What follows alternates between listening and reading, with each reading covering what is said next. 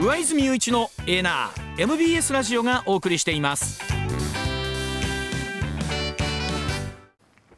時刻6時27分回りました。ここからは石田英二さんでございます。石田さんおはようございます、はいおはようございます。よろしくお願いします。よろしくお願いいたします。さあまずはこちらのお話からでございます、河野大臣が予算委員会でスマートフォンを検索して怒られるというニュースです。え参議院の予算委員会で河野デジタル担当大臣がスマートフォンを検索しながら答弁しようとしたところ末松予算委員長から注意を受けるという場面がありました、で翌日ですね河野大臣本人がまあ謝罪する一方え与野党から擁護論やまあ批判が出るなどこの賛否が起きているということなんですが その予算委員会でのスマートフォンの使用についてのルール。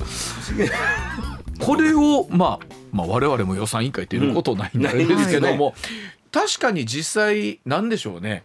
このご時世ですから見ながら喋ってても、おかしないっちゃおかしないんですが見かけないっちゃ見かけないわけですよね。あの不思議なまあこれで知らんくて当たり僕らがね、知らんくて当たり前なんですけど、参議院でいうとねこの秋の臨時国会からできたルールなんです。あ、この秋からですか？そうそうそう。じゃあそれまでも見ててもそんな言われあいやいやそれは見見ること自体はやっぱりよろしくないじゃないですか、特に予算委員会ってね、まあ花形なんですよね、まあ委員会の中で。でねで、まあ、よく言うんだけども予算委員会って何質問してもいいわけです。えー、全てのことは予算に通じるということで、何を質問してもいいんでその花形の委員会なんでテレビ中継も多いでしょ。ありますね。そんな時にさ例えばちょちょちょっとあのすみませんペペってやるのもど どうかなということもありので、ただまあこのご時世そしてあの河野さん自身は今デジタル担当大臣ですからそう。です。ね。まあ、いろんなところでこうデジタル化を進めていこうと言うてる、う政府としてそう言ってるわけ。その中で、えーどんなにしようかということになってこの秋の臨時国から参議院としては、まあ、一応デジタル化の一環なんですけどね、うん。あのー予算委員会も含めていろんな委員会あります。はい。委員会の審議で、まあ、パソコンとかタブレットは使っていいよとなったの。ほう。パソコンあパソコンタブレットはいいんですか？いいの。でスマホはダメ。なんです。なんで違うんですか？それ。がなどうもね僕もねまあいろいろ調べたんだけども、要は、まあ、我々もちょっと自分で考えてみたら分かるけど、タブレットってよりスマホってやっぱりさ簡単やん。はいだからなんとなく、まあ、調べることは一緒やけどあの手元でチャッチャチャッチャやるやん。はいチャッチャチャッチャやるやん。はいで使用頻度もどうしてもそのすタブレットに比べたら簡単やからペッペペッペやるやん。うんでその使用頻度が高くなってこうあんまりこうペッペッペやるとこういわゆる質疑の妨げになるとなるほどまあいうことでスマホはあかんと。うんでタブレットとパソコンは OK ただしこの場合も作家のこの間河野さんがやったみたいに、あの答弁に立って、その辺ちょっと待ってください言って、ん。あのタブレット出して、ん。やっぱりやるのはあかん。あそれはダメ。答だから弁の時はあのダメ？答弁って必ず質問があって答弁に立つわけ。そうですね。質問の答弁に立つ前に、ん。タブレットで、ん。ちょっと待ってくださいよって調べてあそうですねいうことで。で答弁ですでというのはこれは OK なんです。うん でその場でやったことも僕僕ねちょっとその場でやったことってねちょっと引っかかってて、うんうん。答弁の前に調べるのは OK タブレット OK で,、でもスマホはあかん、うん。そこはちょっとおかしいと思うんですよ、俺も、はい。別に答弁の前にスマホで調べてもいいやんと思うんだけども、まあでね。でもねそそしたら彼はじゃあタブレットを持って行ってはあ。答弁の場で調べたか言うたら、ん。それはやっぱしあかんはずなんですよ。あやっぱり答弁の立ってしもたらそんなことやったらあかん。うん。答弁立つ前にん。調べなはれというつまりね、はい。質疑の邪魔になるとあんまりそれやったあらーで今回立憲民主党の人の中にもそのその場でパスマホを出して調べ出すっていうのは失礼やろと、うこのんなんかはぐらかしてんちゃうかと質問。あのいイメージですけどもねわかるな。でそれが言うてんのはそういうことで調べてから立って答弁というルールのはずでしょ。ってでそこでタブレットはええけどスマホはあかんっていうのは議論しましょうと、うん。これはおかしいですね。確かにね。あのこのご時世。あのサイズの問題だけですからね。それってあの サイズの問題なんで。別にあのやってることは一緒ですからね。だから、サイズの問題とまあその見た目の見た目のこうなんかこうそそれペッペッペやるやんみたいな。あのスマートフォンのはい。ベースのイメージが、なぜか良くないものになってますよね。なんかね。そうそうそう。いやこれそれこそ高橋洋一さんにね月曜日、僕もなんか予算委員会とか、まあの時もそうなんですけどあのどういうふうな形で質問のやり取りをしてるのかなと、事前にこんなことが聞けますって出てるわけですよね。はい。それに対して、はい。えー用意をされた答えがはい本来出てくる。ただこれこれそこどこまでの質問に全部書いてあるのかっていうのは分かんないんですけど、うん。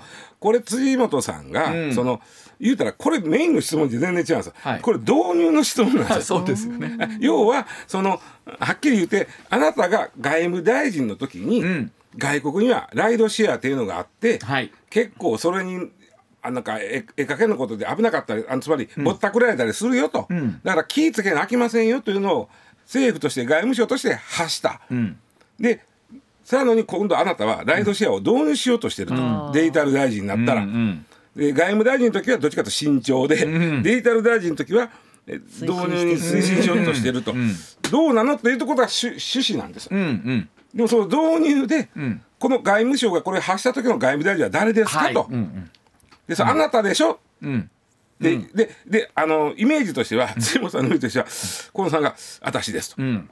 ね、はい。そうすると違うじゃんおかしいじゃないですかあなた、ん。言いたかったのが、誰ですかっていうところでちょっと待ってください。って調べ出して。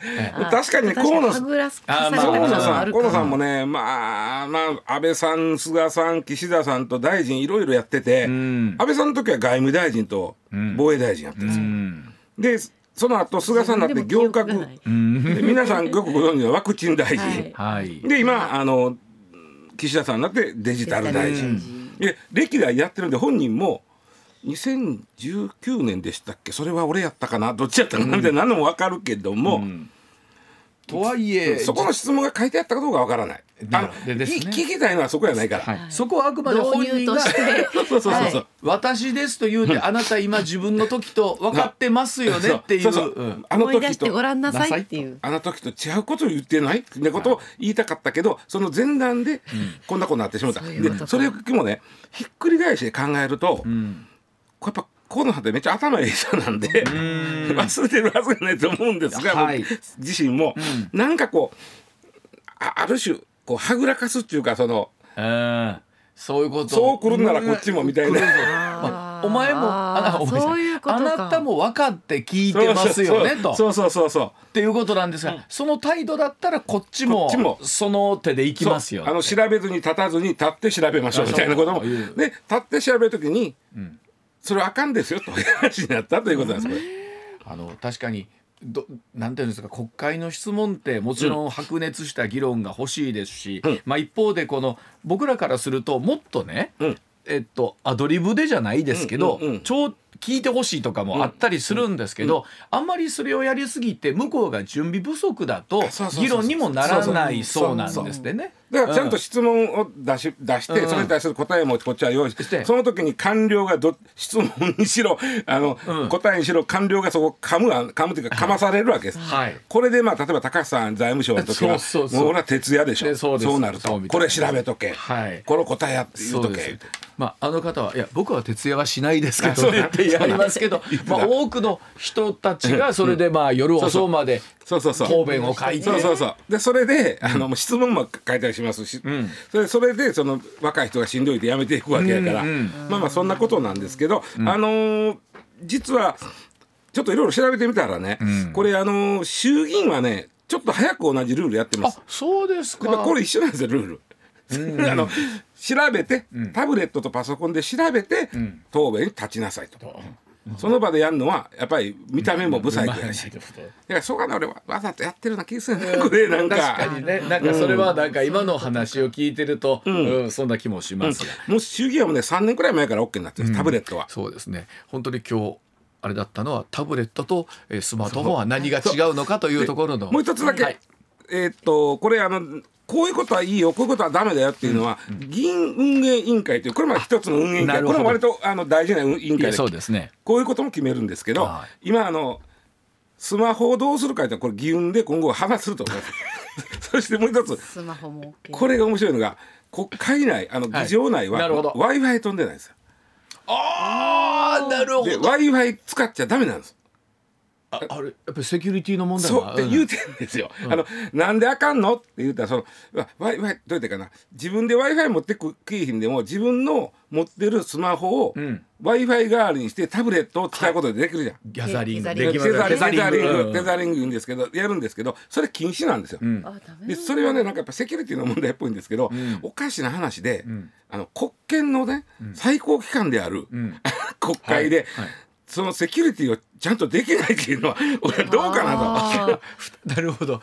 問題としてはわかるけどそこは国としてちゃんとちゃんとセキュリティ高めるよと。最高機関なんだから。そうですよね。でもそこで情報が仮に漏れたって本当にあの 国の威信に関わりますもんね。だから、はいなるほどね。まあスマホと w i f i があの国会はあかんちゅう話ですわ。あのことほどさように思うんですけど国会のルールにしてもあのそんなことを想定してなかったっていうこともたくさんあるんだろうなという本当思いますね今。回分かったよね。はい、うんはい、では続いてこちらでございます。6時38分回っています。サラリーマンと専業主婦のモデル年金見直しへでございます。年金の標準的な給付水準を示すモデル年金がサラリーマンの夫と専業主婦の妻の世帯のみで示されている現状が見直される方向です、年金の給付水準の変化を示す物差しとしての役割をま担ってきたわけなん。ですが、いわゆるこの共働き世帯が多数となるなどえまあ多様な状況を踏まえた説明をしないと制度の不信につながりかねないという判断なんですが、まあ本当このエーナーでも何度か取り上げてきたこのお話、また石田はいさんに整理あしてもらいましょう。のーこれあの何を言うてるか言ったら、ん。えっと今2023年もうすぐ4年ですよね、うん。来年再来年に再来年2025年にん。年金制度があの、まあ、改正さ改定されるんです、はい、改正というとそれが正しいかどうかって分からそうか。あ の変わっちゃうんですけどもその時におそらくもって、えーサラリーマンのお妻ふで扶養されてて、えー年金を払わんでも、国民年金払ってることになってるという産後被保険者という制度がある、うんうんこれの見直しがされるはずなんですよ。いよいよここが。いよいよ来た。ここが変わりますか。これはね、えー今、えー産後被保険者の人はめちゃくちゃ大きい話なんですよ。これどれぐらいの割合なのかな産後被保険者。えっとね、うん。えーちなみにそこだけ言ってると今、えー専業主婦世帯ってうん。2022年に初めて3割を切ったんです。もう。3割切ってますか、あそう29.9%ですか。はい。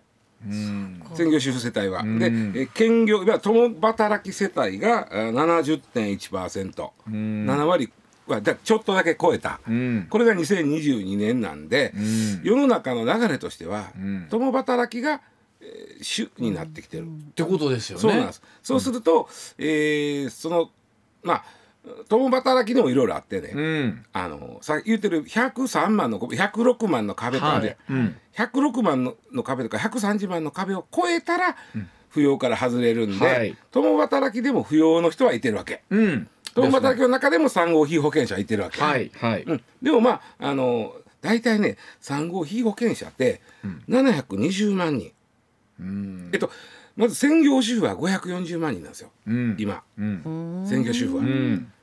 えーで、えー、500 540万世帯なんでまあまあ540万人ですね。うん。で残りの180万人くらいがうん。共働きだけどもせ扶養を超えんように、はい。つまり壁を越えんように働いてはる人ということです。はいはい、うん。でこの人たちが産後被保険者。あですよね。はい。でこの、えー、106万と130万の壁があるんだけども、うんうん。この壁のお違いというのはその人が働いてる会社の従業員の数、はいはいはい、うん。あのじゅまあ従業員が多いとこは100あの、えー、106万になるんですよ。うん100い要は従業員が101人以上の会社で働いてるパートの方は、えー年収あの106万を超えると、うん。おー自分で、はい。えー保険払ってください、あのけえっと、年金払ってください。で、えー従業員の少ない100人以下の企業で働いてる人は130万を超えたら、うんえー自分で保険払ってください、はいこれは同じ産後被保険者から外れますよっていうことなんですね。うんでこの壁の問題にも絡んでくるねこの産後被保険者って。うんうん。だから、まあ、政府としては見直したくてしょうがないわけです。うんうん。でうん今回言うてるのはそのいやこっから来たかって言うんだけどもモデル年金っていうのが今あって、要はよおご主人もうこれもうご主人しておきましょう、はいはいはいそうですね。うん。ご主人が40年間こうサラリーマンとして働いて厚生年金に加入しました、ん。まあまあですよ40年って。ああ。まず40年ね、ん。サラリーマンで勤めるってまあまあですよ。まあまあですね。だって60定年としたら20歳でしょ。はい、はい。で大学出たら22から働く223から働くわけやから、うんうんうん40年勤めたら定年延長になってるわけそうですね。ですよね。はい。はい。でまあそういう人がいます。ん。でその間40年間、えー専業主婦というか扶養であった奥奥さん、うん。えー産後被保険者であった奥さん。の2人の年金合わせておご主人は厚生年金丸っぽですね。はい。で奥さんは産後被保険者なんでいわゆる基礎年金、国民年金を、まあ、1回も払ってへんけども、もらえる、ん。ということなんでこの2人合わせた金額をモデル世帯にする、はいはい。これが今22万なんですよ。うん。22万。今世帯で世帯で22 22万万。ずいぶん減りましたよこれも、ん。ちょっとずつちょっとずつ減ってるんでね。はあ。で、えーこれを世の中に合わそうと、ん。どういうモデルになるのか知らんけども、んうん。専業主婦じゃないモデルにしようということなんですけどね、うんうん。ちなみにこの産後被保険者制度できたのってね1985年なんです、ねえですよね、うん。ここの時は大体、えー専業主婦世帯は6割ですだからそれこそ阪神タイガース前の日本一ですよ、うんそう。昭ね昭和60年、38年前にが6割。で6割。今は3割です。この間にいかに社会の変化があったかってことですよね。すよね。6割から3割。ちなみにあの専業主婦世帯の方が共働き世帯より少なくなった、まあ、逆転した。のが1992年なんです、俺会社入った年や。うわー今から30年前、うん。ね。でだからタイガースが日本一の間に、そう半分に専業主婦世帯が減り、うんうんでうわちゃんが入社したした時に逆転逆転して働く人が多くなったわけですよね。多くなってるんですね。うん。うん、でまああーでこれからですねあの、まあ、産後被保険者の見直しがああるんですが、おそらく、というのは岸田内閣になってから、いろんな人がこれ言い出してる、あのこのええなんだけども石田さんに壁の話はもう月に一遍ぐらいはしてもらいましたもんね。まあ、ややこしいんですけど、ねそまあまあであのまあちょっといろんな人が言い出してその辺のちょっとあわかりました。では見ていきましょうか。はいこちらでございます。ではその岸田総理の産後被保険者の制度見直しに意欲というお話こちらでございます。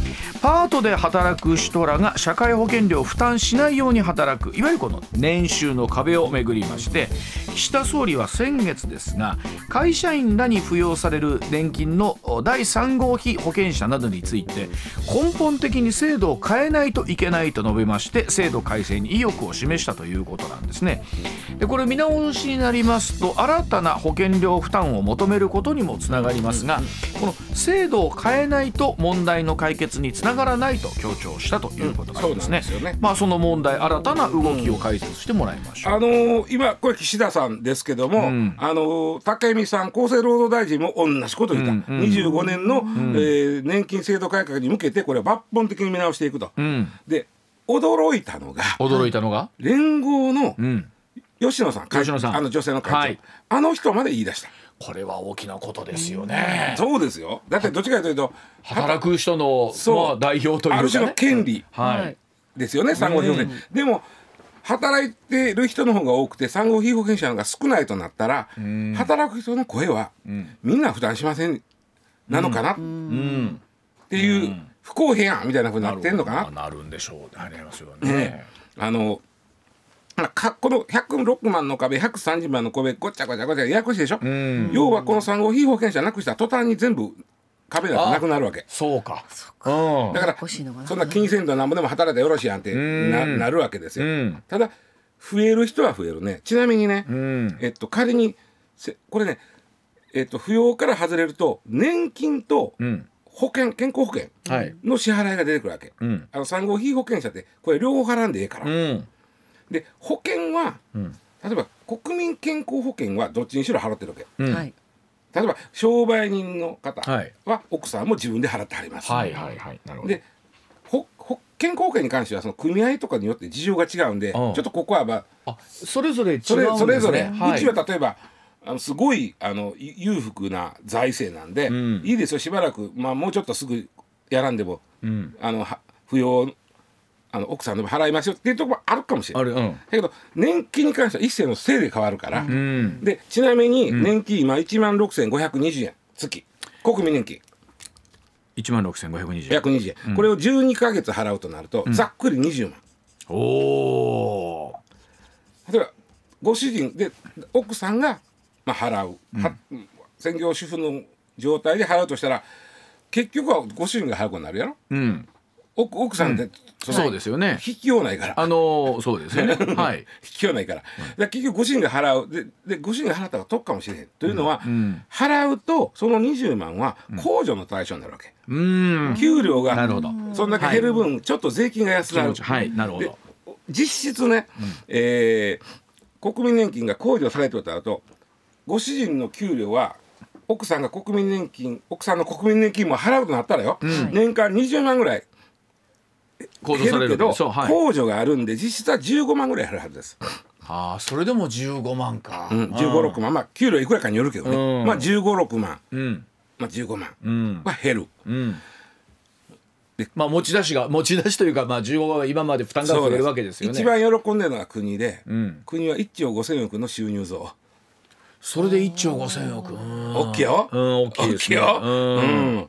まあまあそういうのがおそらく2025年に向けての、おーまあ。これは結局まあう働くなんだろういわゆる産後被保険者だった人がもう少なくなってきているし、うんうんうんこの人らも働いてくださいっていうメッセージではあるわけあそうそうそうそうそうそうそうそうそう。今働き手が不足してるしし。例えばその短時間働いてもらう方例えばそれは飲食店のお昼かもしれん、うん。そういうとこ一番不足してるわけや今、んうん頼みますっていう話はあるの、うんうんうん。あとねこれはみんなどう思ってるのかどうかわからへんんだけど、うん。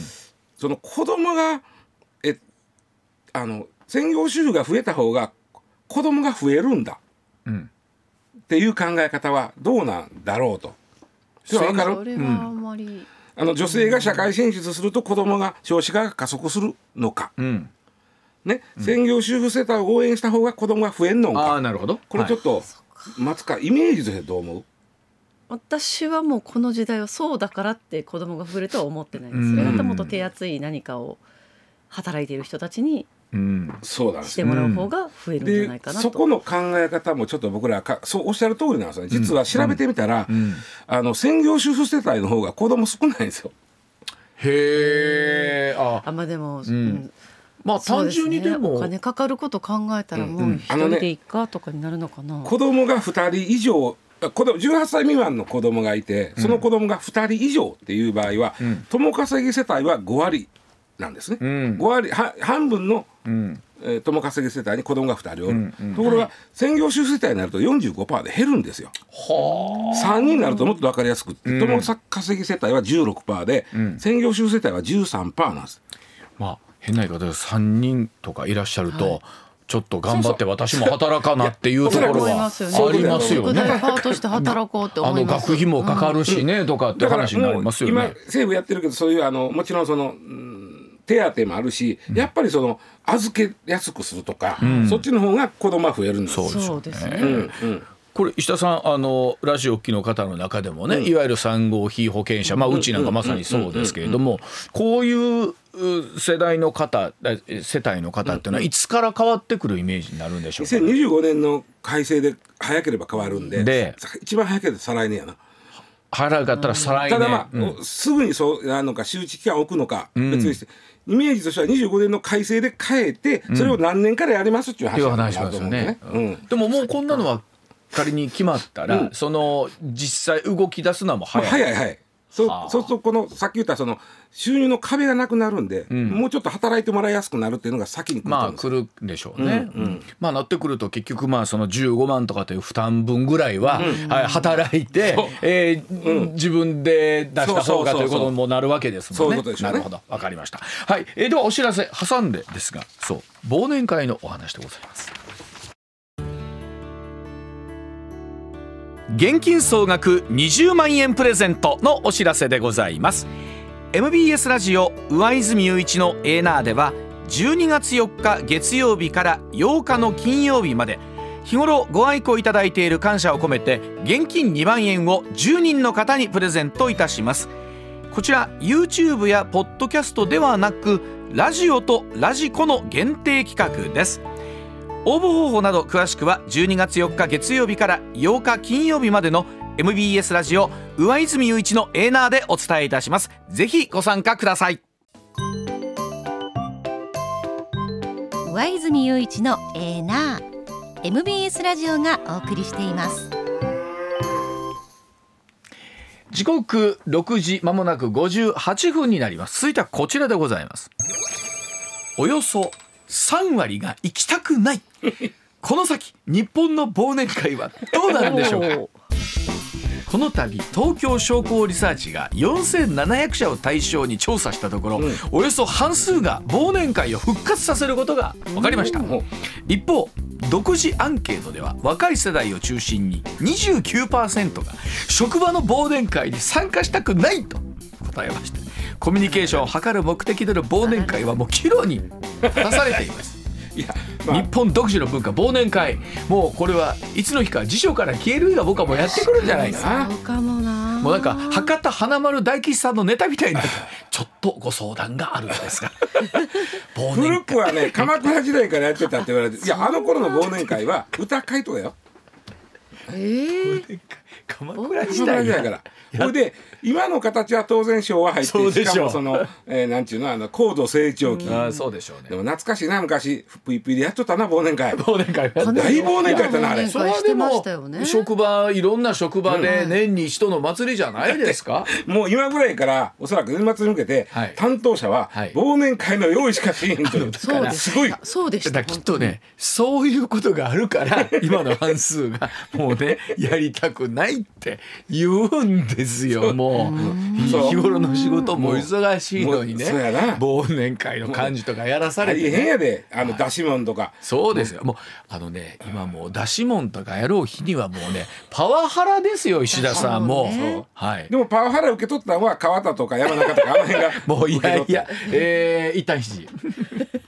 でもあの数字で見ると、その東京商工リサーチさんが4700社対象にあって忘年会の実施予定が54.4%、まあ去年の同じ時期、えーもうその頃にはまだ5類へという歌がなかったんですまがだ2類やったからな、38.6%それでも40%ぐらいの会社やってたんですだね。よな、ん。ほんまやな。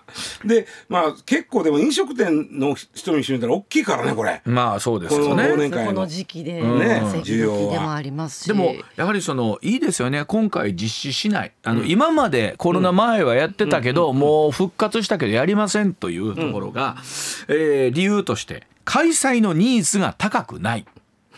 参加に抵抗感を示す従業員が増えた忘年会が労働時間にカウントされる恐れがある。恐れるがある。あの忘年会を強制したら労働時間ですよ。そうですね。うん。うん。あのもうそらちゃんと残業で払うまあそうですね。あのだから最近会社によってはね、ん。カウントされるから、ん。あのもう昼やる。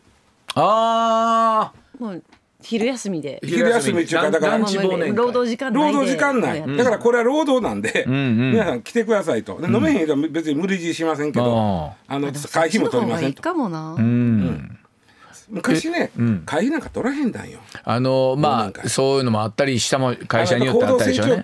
ですよね。で。最近会費取るんで、若い人にしてみたら会費と会えるわ残業みたいな感じになってるわ、いやなんでや。あのその若い人たちの参加したくないという声、気を使わなきゃいけないので面倒くさいですね。友達とが楽しいけね。ういう言い方。おおじさんばかりだから参加したくないね。上司と一緒は緊張するのであまり参加したくない気持ちはわかります。ブレーコやでただし打ち解けるのは酒じゃないとやりにくいのあるかな。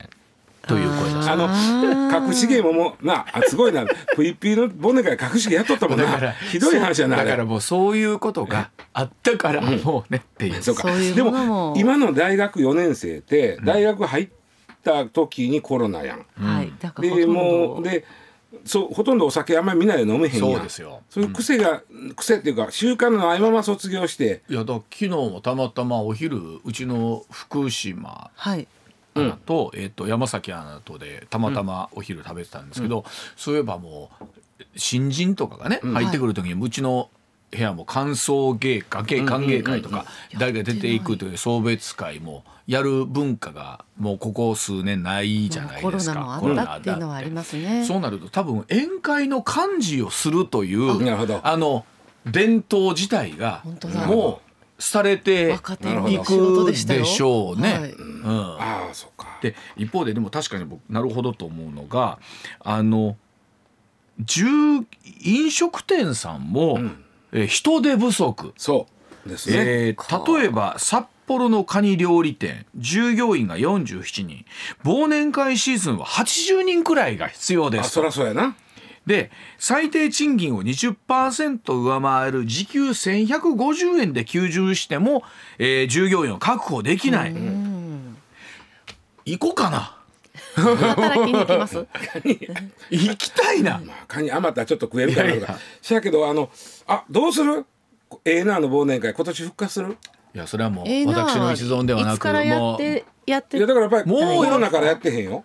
あもうでも昨日も。復活させます？いやもうねこのご時世ね。やめときます？じゃあ俺あのああのなんちゅうの？3つあるん。コンビニの唐揚げのあの食べ比べ？キキキ唐揚げキキ唐揚げ私できる昨日も言った自信ある昨日も言ったそうキキ唐揚げコンテストをねあのまああのこれも誤解しないでくださいよ、本人がやりたいと言った中で僕は当てられますと言うからじゃあ食べて当ててみようという毎年当たれへんがらはい、ねでこれをえ我々がちょっと揶揄するようなことがもうちょっとパワハラになってしまう可能じゃあ性がもう松川を松川にやってもらおう、はいでも私松川さんその代わりやる前には、はい。私の意思で唐揚げを食べています、えー仮に間違えて揶揄されても、えー文句は言いませんという一筆を書いてから、えーやっていただかないとという。めんどくさいな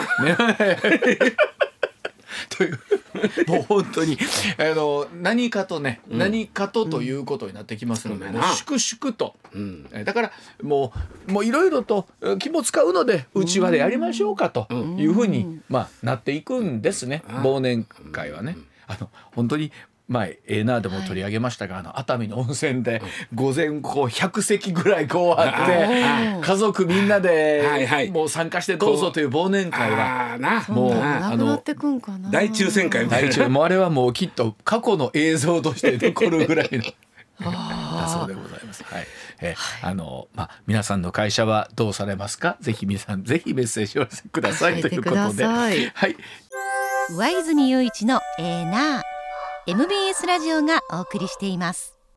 取れたてピックアップニュース。こだわりの朝どれニュースをご紹介。まずはこちら、2025年の大阪・関西万博をめぐり28日ロシアが参加しないことを正式に表明しました、はい。フランス・パリで開かれた BIE 総会で、日本代表のプレゼンテーションの後ロシア代表が発言を求め主催者との十分なコミュニケーションが取れていないとして大阪・関西万博への参加を取りやめることを表明しました、うん。まあそれでもまあ159の今のところ国の地域の参加があるということですんでね、まあ2025年まだもういくつか何かありそうですけれどもね。はいはい。続いてはスポーツの話題です。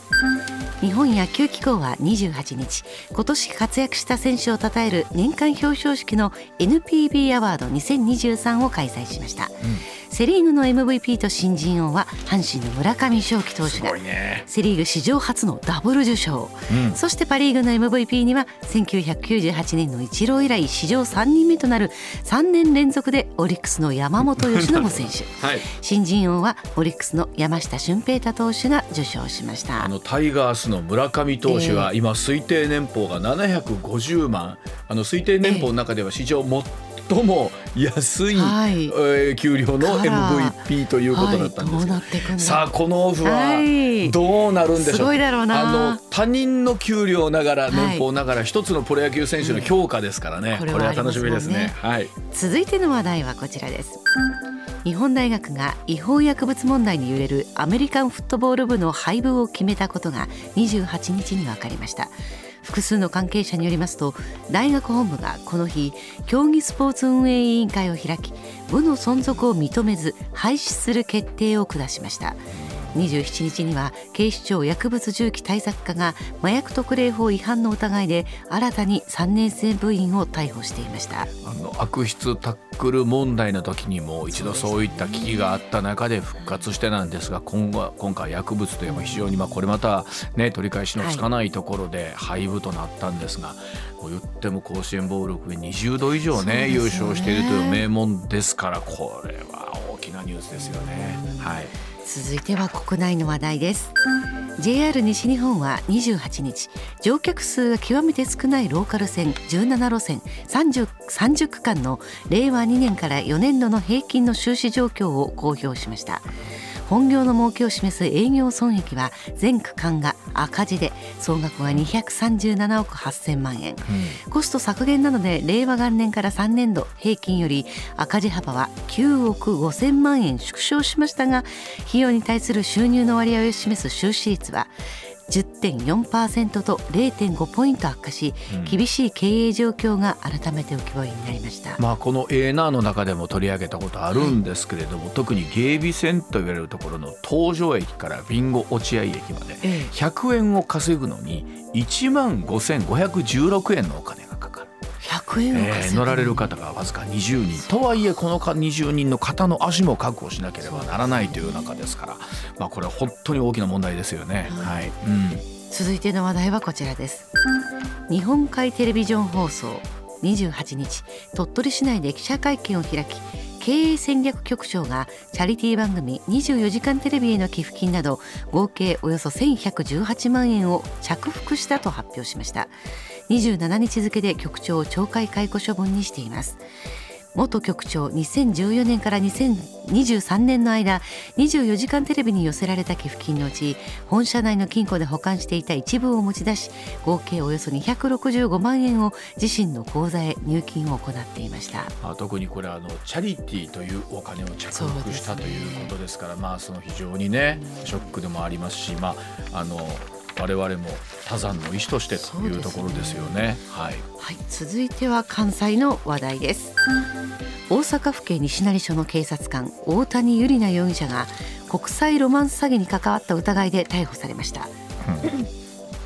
佐賀県警によりますと大谷容疑者は今年7月から8月にかけてカナダ人の男性医師を名乗り佐賀県内に住む女性にイエメンの病院で患者の世話をしているが母が入院した航空券は20万円ですぐに返します。などと嘘のメッセージを送り現金20万円を振り込ませた疑いが持たれています、まあ、いわゆる男性を装ってショートメールを使っての詐欺ということなんですけれども、はい、ね現職の警察官ということですからね、ね、この辺りはちょっとショックですよね、うん、そして最後の話題はこちらです厚生労働省が28日に発表した2023年の賃金の引き上げ実態調査によりますと基本給など月の賃金の平均引き上げ額は前年より3903円高い9437円。引き上げ率は3.2%で1999年以降で過去最大となりました。新型コロナからの景気回復や物価が高騰する中働き手を確保するために賃上げをした企業もあったと見られています、まあ、データとしてこの金額が出てきたわけなんですけれども、まあ、一方で物価上昇にもまだなかなか追いついていないというところがあって、はい、さあ年が明けるといよいよ本格的に、えー、次のお給料がというところですからどうなっていくのかというところになりますね。はい、はい、ではお知らせ挟んで、えー、石田英さんの登場でございます。現金総額20万円プレゼントのお知らせでございます。MBS ラジオ上泉雄一のエーナーでは12月4日月曜日から8日の金曜日まで日頃ご愛顧いただいている感謝を込めて現金2万円を10人の方にプレゼントいたします。こちら YouTube やポッドキャストではなくラジオとラジコの限定企画です。応募方法など詳しくは12月4日月曜日から8日金曜日までの MBS ラジオ上泉雄一のエーナーでお伝えいたします。ぜひご参加ください。